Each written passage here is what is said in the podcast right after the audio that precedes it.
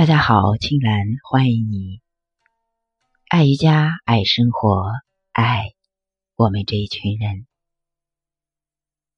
今天走进对阴瑜伽的几个误解。阴瑜伽不是瑜伽姿势的另一个分支，或者是另一种叫法。它只是作为一个较新颖的流派，为大家所认识并接受。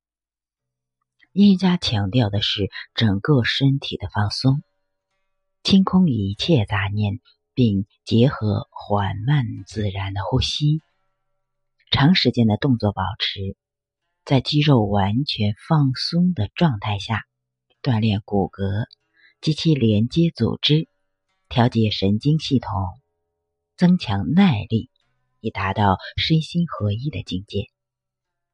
但是很多人对阴瑜伽存在误解，阴瑜伽只适合女人。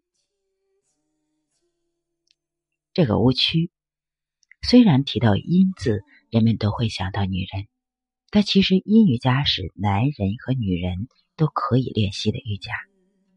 有些人身体很有力量，但是柔软的动作、放松的体式却做不来。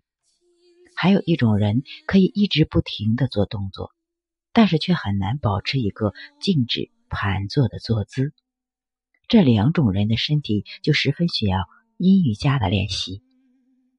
身体本身就很柔软的人，也同样适合做阴瑜伽。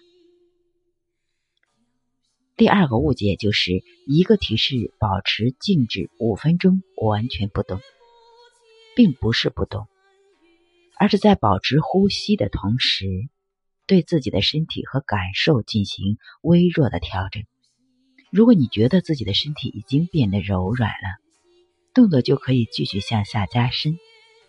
如果你觉得现在的动作很好，就保持。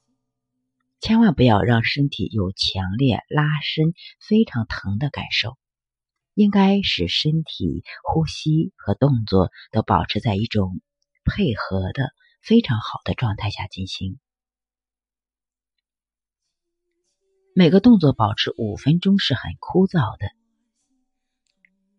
这个误区应该慢慢的去消除，可能对于初学者来说不会太快的进入状态，这就需要老师进行动作上的纠正和意识上的引导，在这五分钟里。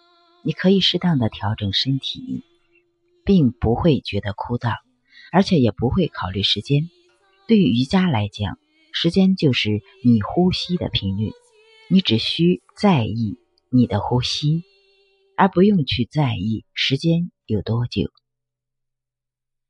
拉伸时间过长会使肌肉酸痛，这是误解四。